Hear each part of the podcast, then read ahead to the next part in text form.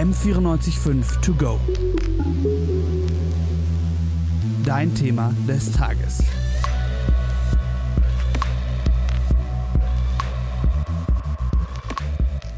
Ich weiß ja nicht, ob du so ein großer Zirkusfan bist, Matthias, aber in meiner Kindheit war das schon einer der Programmpunkte in den Schulferien, in den Zirkus zu gehen. Absolut. Für mich als Dorfkind war das auch immer ein richtiges Erlebnis, wenn da mal ein Zirkus in die benachbarte Kleinstadt gekommen ist. Das hat auch dann jeder mitbekommen, selbst wenn man gar nicht in die Vorstellung gehen wollte. Allein von den ganzen Wägen, die auf einmal in der Stadt herumgefahren sind, die Außengehege, die aufgebaut worden sind für die ganzen Tiere, was für die Familien auf jeden Fall immer ein Sonntagnachmittagsspaziergang wert war. Und natürlich das Allerwichtigste, dass ein riesengroßes Zirkuszelt auf der Gemeindewiese stand. Ja, so ein Zirkus macht auch schon richtig was her. Ich kann mich auch noch sehr gut daran erinnern, dass in meiner Grundschulzeit die Kinder der Zirkusbetreiber immer für ein paar Wochen in unsere Klasse gekommen sind.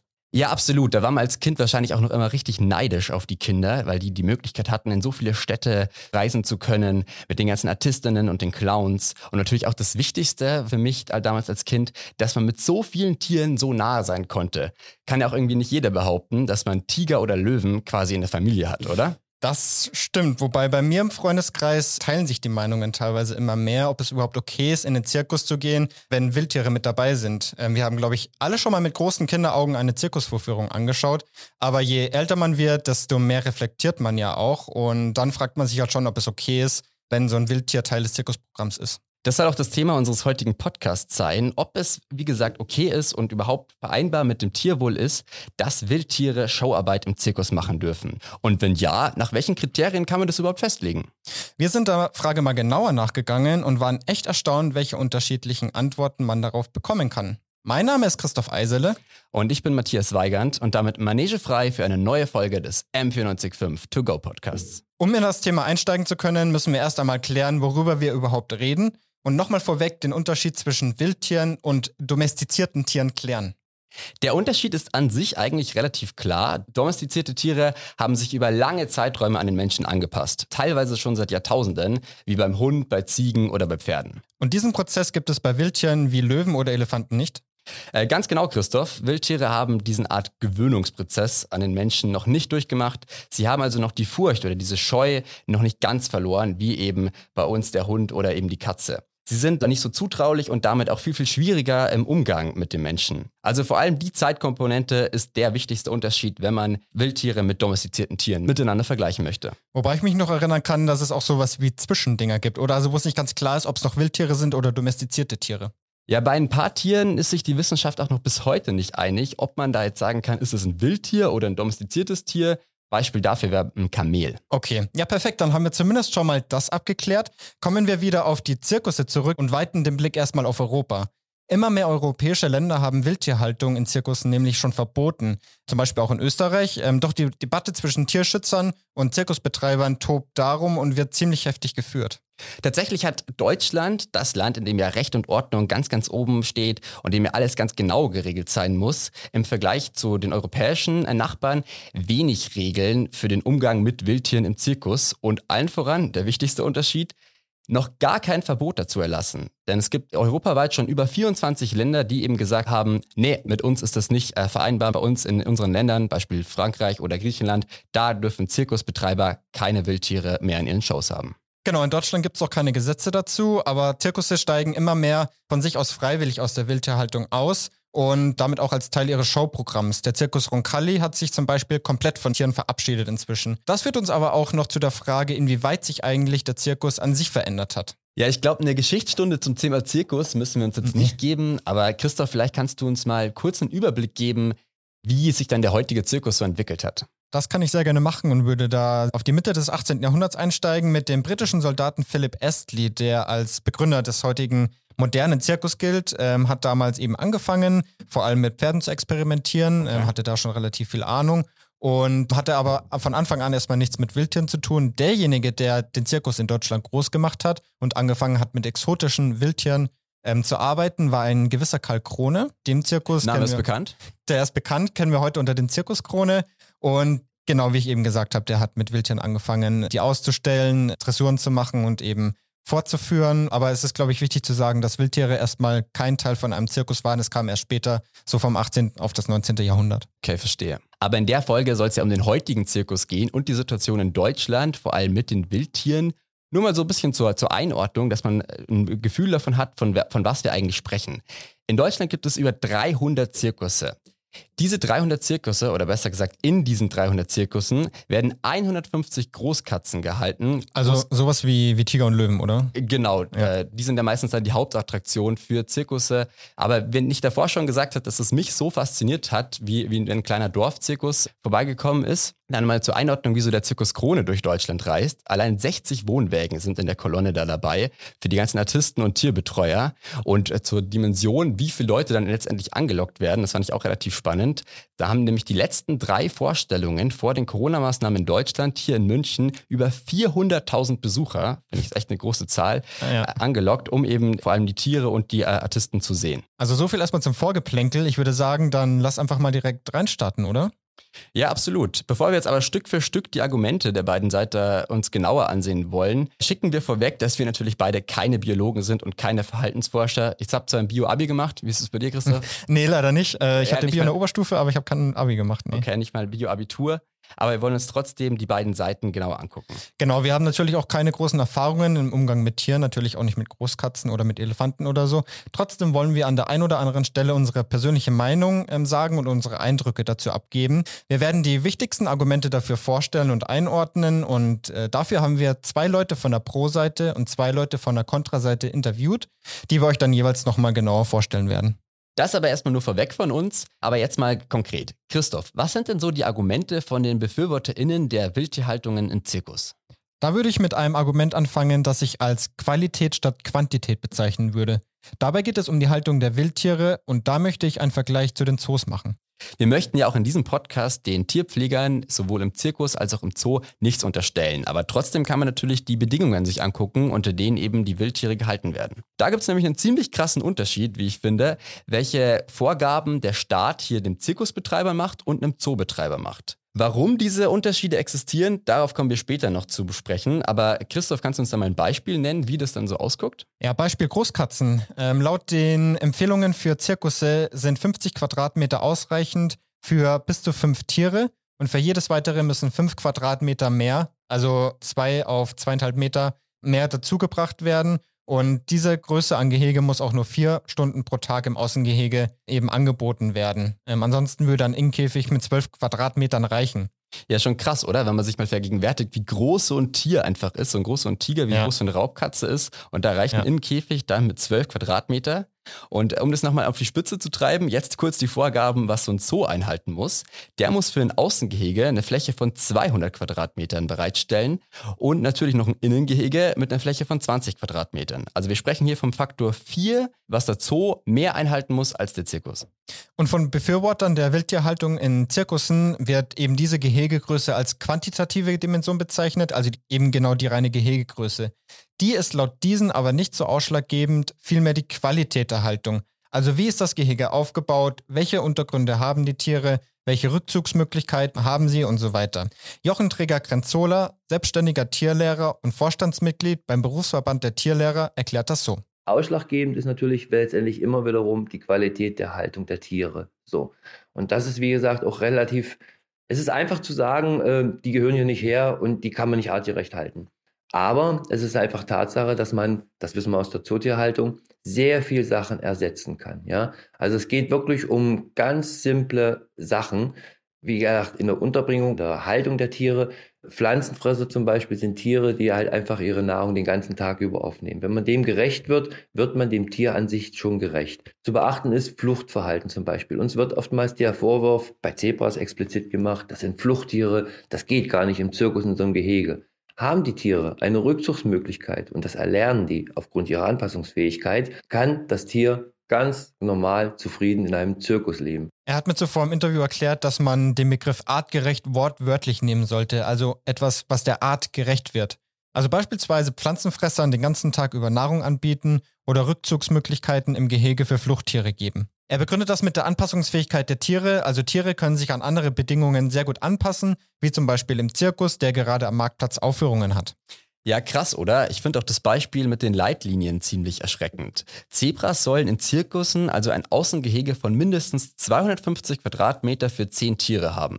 Das heißt dann für ein Zebra Fünf mal fünf Quadratmeter. Ja, also gar nichts quasi. Also gar nichts, ja. Und bei Zebras muss man natürlich auch wissen, dass der, der Fluchtinstinkt besonders entscheidend ist und die diese Möglichkeit haben sollen, bei schreckhaften Situationen wegrennen zu können. Aber ich frage mich natürlich auch bei so einer Größe, wie da ein Tier überhaupt Anlauf nehmen kann. Ja, das frage ich mich auch. Aber genau das ist eben das, was als Qualität bezeichnet wird. Also die Maßnahmen, die den Tieren gerecht wird. Und ich finde es halt schwierig, das Ganze so schwarz-weiß zu sehen. Ne? Also natürlich ist die Qualität einer Tierhaltung unglaublich wichtig, aber genauso auch die Quantität, also die Größe eines Geheges. Nur weil die Haltung eines Tieres gut ist, heißt es ja nicht unbedingt, dass man den Tieren keinen Platz mehr zu lassen braucht. Ich möchte neben der Quantität und der Qualität aber noch eine dritte Dimension ins Spiel bringen, die von Thomas Althaus erklärt wird. Er ist Verhaltensforscher und hat jahrzehntelang beim Schweizer Zirkus Knie die Dressur der Tiere kommentiert. Und jetzt neu hat man gesehen, das ist gar nicht so lange, das ist vielleicht 20 Jahre, hat man gesagt, wir brauchen noch eine dritte Komponente. Und das ist die Verhaltenskomponente, das ist die Animation, die Anregung. Und Sie haben vielleicht schon gehört, man hat heute in den zoologischen Gärten sogenannte Environmental Enrichment Programme oder Behavioral Enrichment Programme. Und da werden zum Teil Leute angestellt, die sich mit nichts anderes befassen, als wie können wir den Tieren Bewegungs- und intellektuelle Anreize bieten, oder?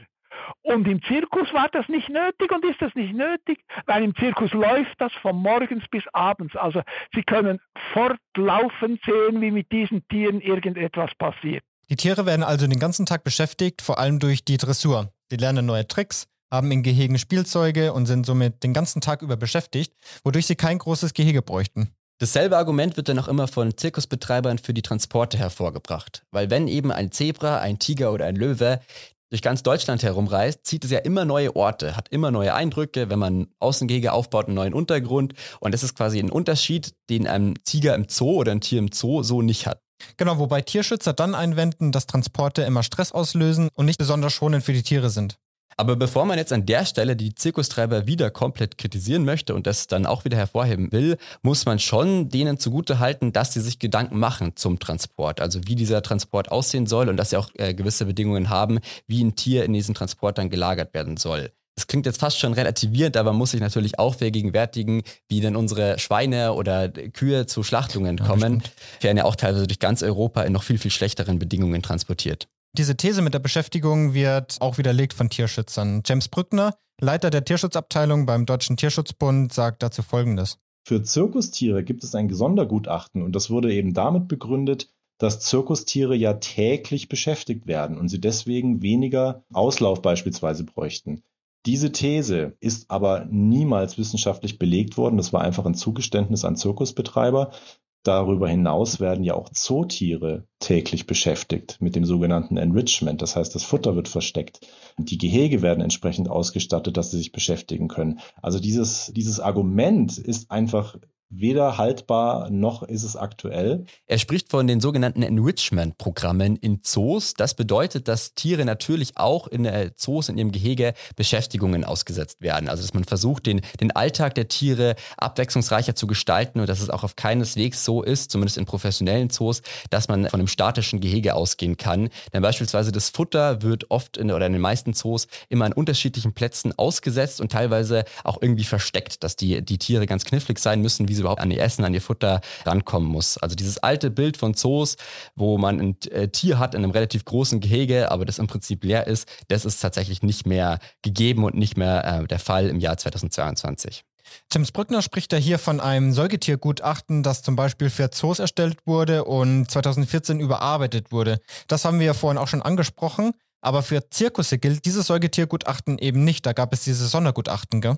Ganz genau. Und äh, dieses Sondergutachten hat eben keine wissenschaftliche Grundlage. Wir haben da vorher angesprochen, die Unterschiede, die zum Beispiel Großkatzen durch dieses Sondergutachten haben bei Zoos und bei Zirkussen. Nach James Brückner, den wir da vorhin im O-Ton gehört haben, ist das eigentlich ein, nur ein Zugeständnis an Zirkusbetreiber gewesen. Und jetzt mal ganz ehrlich, wieso sollen wir überhaupt einen Unterschied machen, ob das Zebra dann in einem Zoo gehalten wird oder in einem Zirkus? Also ich finde schon heftig, wenn man sich überlegt, dass sich solche Gutachten eben eigentlich schon an der Wissenschaft orientieren sollten und nicht an dem, was Zirkusbetreiber glauben, dass es gut für die Tiere ist. Ich meine, sie kennen ihre Tiere, das ist schon klar, sie können gut einschätzen, wie es den Tieren geht, aber man sollte trotzdem auf der Grundlage der Wissenschaft bleiben.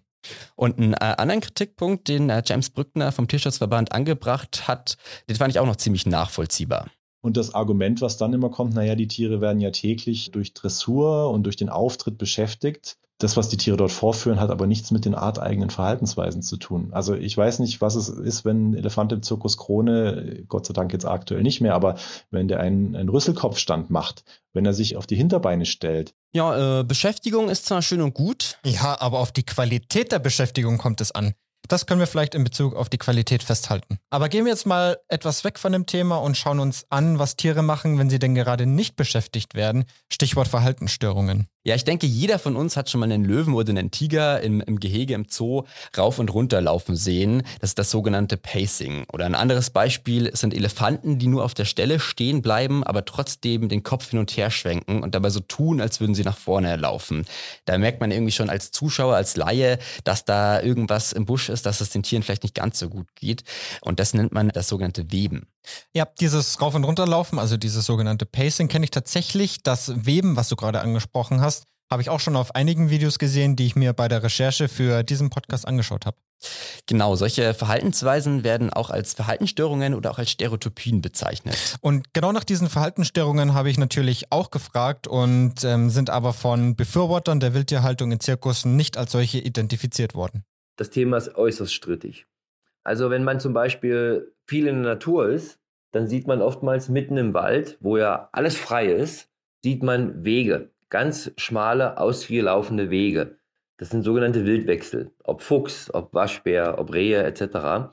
Das heißt, dass Tiere von Natur aus ganz gezielt gewisse Wege nutzen. Und ich bin noch sehr viel tätig im Zoos und in Tiergärten und äh, ich habe ein Beispiel von Kleinkatzen in einer riesengroßen Anlage und diese ganze Anlage ist mit einer Grasnarbe versehen und wir sehen in dieser Anlage gezielt diese Wildwechsel. Das heißt, die Tiere nutzen das immer. Es ist wahnsinnig interessant, der Professor Dr. Hediger, Biologe, Zoodirektor, hat in den Mitte 50er Jahren Versuche angestellt, Territorien von Tieren aus der freien Natur zu verkleinern, aber dass die Tiere all das, was sie in den großen Territorien benutzen, und es war sehr interessant, wie klein man so ein Gehege machen kann. Das heißt, wenn ich sehe, dass Tiere in einem, in einem kleinen Gehege immer nur an der gleichen Stelle laufen, muss es nicht gleich explizit die Verhaltensstörung sein, weil das zu klein ist, sondern weil das Tier für sich festgelegt hat, genau das sind meine vertrauten Wege, die nutze ich. Später im Interview sagt er auch, dass das Pacing oft vor Aufführungen vorkommt, äh, wenn die Tiere nervös sind. Oder es kommt auch vor, wenn es unmittelbar vor der Fütterung ist. Danach zeigen sie das Verhalten dann eben nicht mehr. Ich finde es auch irgendwie auffallend, dass seine Argumente vor allem auf die eigene Erfahrung ruhen, die ja natürlich unbestritten ist. Er hat ja jahrelang im Zirkus äh, gearbeitet, aber er stützt jetzt nicht wirklich auf wissenschaftliche Basis, oder? Ja, er hat betont, dass er selbst kein Biologe ist oder ein Verhaltensforscher. Er hat selbst auch gesagt, dass er sein Wissen aus Gesprächen mit Verhaltensforschern eben hat. Er nimmt aber interessanterweise keinen Bezug zu wirklich aktuellen Studien, sondern er führt die Untersuchungen von Heini Hediger aus den 50er Jahren an.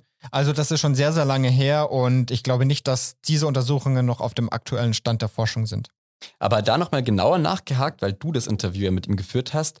Die Ausführungen äh, von ihm haben sich ja nur auf das Pacing bei Großkatzen bezogen, oder? Hat er auch was zum, zum Weben von den Elefanten gesagt? Ja, ich habe explizit nach diesem Kopfschwenken von den Elefanten, also diesem Weben, gefragt. Auf die hat er allerdings nicht wirklich geantwortet. Ähm, Thomas Althaus meinte nur, dass es heutzutage eher schwierig ist, Elefanten mit solchen Stereotypen zu finden, weil sich die Haltungsbedingungen in Zirkussen eben deutlich gebessert haben. Ob das tatsächlich so stimmt, können wir natürlich von äh, unserer Position aus aus dem Podcaststudio nicht bewerten.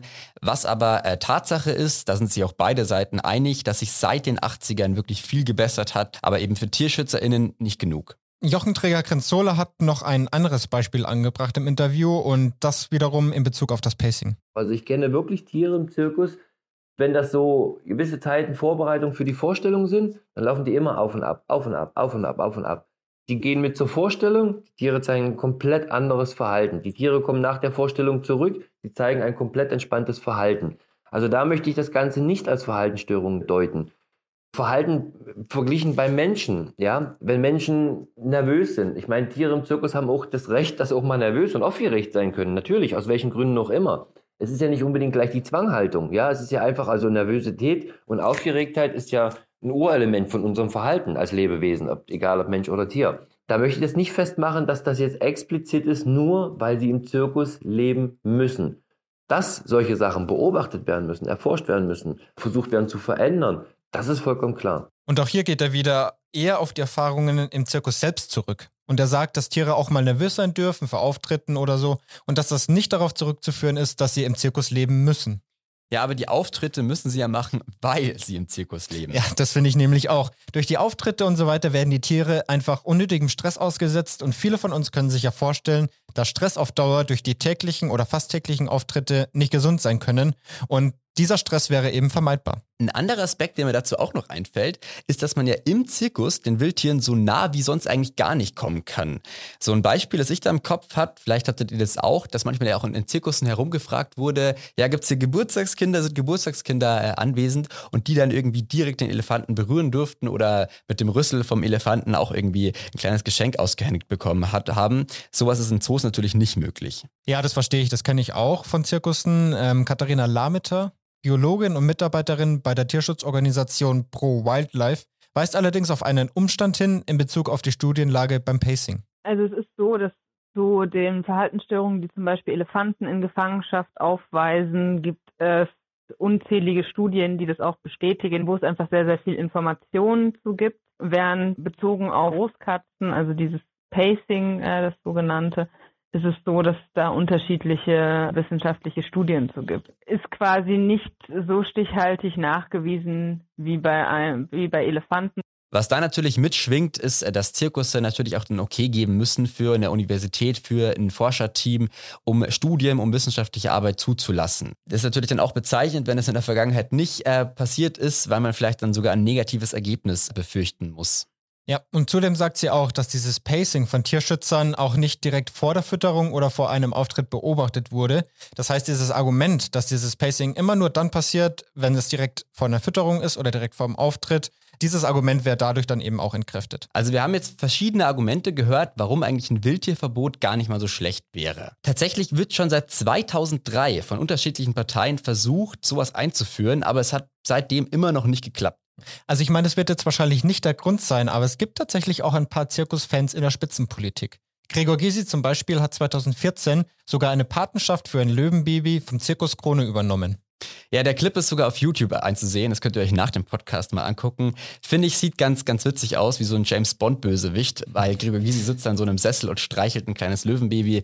Naja, ob das so die klügste Entscheidung war, sich so abzulichten, ist eine andere Frage. Aber wie schaut es denn, Matthias, bei der aktuellen Regierung aus? Was sind so die Pläne? Es gab eine Forsa-Umfrage 2014, wenn wir jetzt mal den Blick in die Bevölkerung wagen wollen. 82 Prozent der Befragten damals denken, dass eine artgerechte Haltung von exotischen Wildtieren in einem herumreisenden Zirkus nicht möglich ist. Also gibt es aktuell Pläne von der Regierung, sich eben quasi dieser Überzeugung der Bundesbürger irgendwie gerecht zu werden? Ja, absolut. Das Thema hat sogar in den Koalitionsvertrag geschafft mit folgendem Wortlaut. Wir aktualisieren die Leitlinien für Tierbörsen und erarbeiten eine Positivliste für Wildtiere, die nach einer Übergangsfrist noch in Zirkussen gehalten werden können. Also zur Erklärung, eine Positivliste meint hiermit, dass man eben bis zum Übergang, bis man komplett Wildtiere aus allen Zirkussen verbieten möchte, den Zirkusbetreiben noch einige Ausnahmen gewährt, äh, welche Tierart okay ist und welche eben nicht mehr. Okay, also das sind die Pläne der Ampelkoalition, wobei das halt auch nicht wirklich Klarheit schafft irgendwie, für welche Tiere das dann irgendwie okay ist und für welche nicht. Und es sind Übergangsregelungen, das heißt, man weiß nicht, was dann am Ende wirklich dabei rauskommt. Ja, leider, weil wir haben ja auch, sage ich mal, jetzt genug äh, Argumente gehört, dass es so ein Wildtierverbot gar nicht mal so schlecht wäre. Und äh, der Meinung bin nicht nur ich, oder sind nicht nur wir, sondern auch Christian Hirneis, der tierpolitische Sprecher der Grünen Landtagsfraktion in Bayern. Wenn, dann müsste man tatsächlich diese großen Wildtiere wie Elefanten, ähm, Nashörner, Tiger, Löwen insgesamt verbieten, dann mit Ausnahmen zu agieren, ist natürlich wieder sehr schwierig, weil wie kann ich jetzt genau unterscheiden, wer seine Tiere besser hält oder schlechter hält? Artgerecht gehalten können sie in Zirkussen auf gar keinen Fall werden. Also von daher müsste es, wenn dann, ein Verbot für alle geben. Also er ist auch der Meinung, dass man mit Ausnahmen gar nicht an Tieren braucht, sondern wenn man ein Verbot wirklich einführen möchte, dann auch für alle Tiere. Aber ich finde, wir haben jetzt genug äh, Aspekte von dem Thema beleuchtet. Mhm. Kommen wir mal zum Fazit, oder? Ja, das würde ich auch sagen. Ich denke, es ist klar geworden, dass das Thema sehr, sehr kontrovers und polarisierend ist. Ja, das auf jeden Fall. Entweder gibt es die klare Position, dass Wildtierhaltung komplett in Ordnung geht oder eben überhaupt nicht. Wobei ich persönlich eigentlich den Eindruck hatte, dass von Tierschützern eher auf wissenschaftlicher und vor allem auch auf aktueller wissenschaftlicher Basis argumentiert wird. Und da hatte ich den Eindruck von Befürwortern der Wildtierhaltung eher nicht. Und ich glaube, ich kann für uns beide sprechen, dass, äh, wie gesagt, die Argumente oder die Gegenargumente der TierschützerInnen wir für viel überzeugender halten als äh, die der Zirkusbefürworter. Stellt sich mir noch die Frage, wenn tatsächlich da mal ein Verbot kommt, ja, wir haben es geschafft, mhm. die Politik, äh, die Ampelkoalition lässt sich durchtreiben, nachdem die ganzen aktuellen Krisen äh, mal abgearbeitet sind.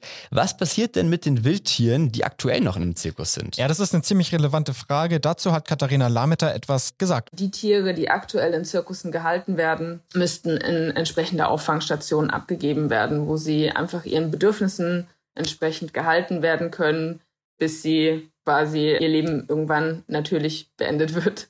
Solche Auffangstationen gibt es zum Beispiel in Spanien oder Südafrika, wo sie eben ein sehr großes Gehege haben, Sozialkontakte haben und Beschäftigungsmöglichkeiten. Also ganz ähnlich wie bei einem Zoo eigentlich. Aber bis es dahin noch kommt, kann es eben noch dauern. Wir hoffen, dass die Ampelkoalition sich eben dazu durchringen lässt. Ja, es kann leider tatsächlich noch recht, recht lange dauern. Es gibt aber Zirkusse, die zumindest versuchen, transparent zu sein. Zum Beispiel der Zirkus Krone, der ja auch in München ansässig ist, bietet Führungen durch ihren sogenannten Krone Zoo an wo man ein bisschen hinter die Kulissen schauen kann. Ich bezweifle aber, ob man da tatsächlich ein authentisches und vollständiges Bild vor Ort bekommt. Ja, ich glaube das äh, auch nicht wirklich. Äh, aber Hoffentlich konnten wir zumindest in dieser Podcast-Folge euch ein bisschen über das Thema aufklären und ein paar neue Informationen mitgeben. Ich finde es immer gut, wenn Menschen mehr über Tierethik nachdenken und dass solche Themen auch mehr äh, politisch in den Vordergrund geraten. Vielleicht hört den Podcast ja auch der ein oder andere eingefleischte Zirkusfan. Ja, hoffentlich. Ähm, wenn ihr noch mehr zum Thema Wildtierhaltung wissen wollt, dann hört gerne in den M945 To Go Podcast zum Thema Wildtierhaltung in Zoos rein. Und das war's mit unserer heutigen Podcast-Folge. Redaktionsschluss war der 13. April. Die Sendeleitung hatte Sebastian Bergsteiner. Und ein großes Dankeschön an unsere Interviewgäste Thomas Althaus, James Brückner, Christian Hirneis, Katharina Lameter und Jochen Träger-Krenzola. Wir sind Christoph Eisele. Und ich bin Matthias Weigand. Macht's gut und bis bald beim nächsten M495 To Go Podcast. Hey, hey, du da?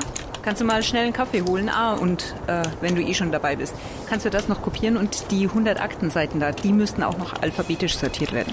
Oh, nicht schon wieder. Du stellst dir deinen Start in die Medienwelt anders vor?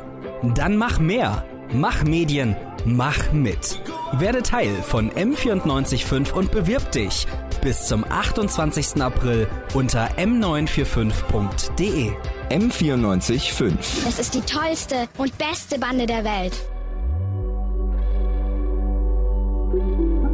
M945 to go.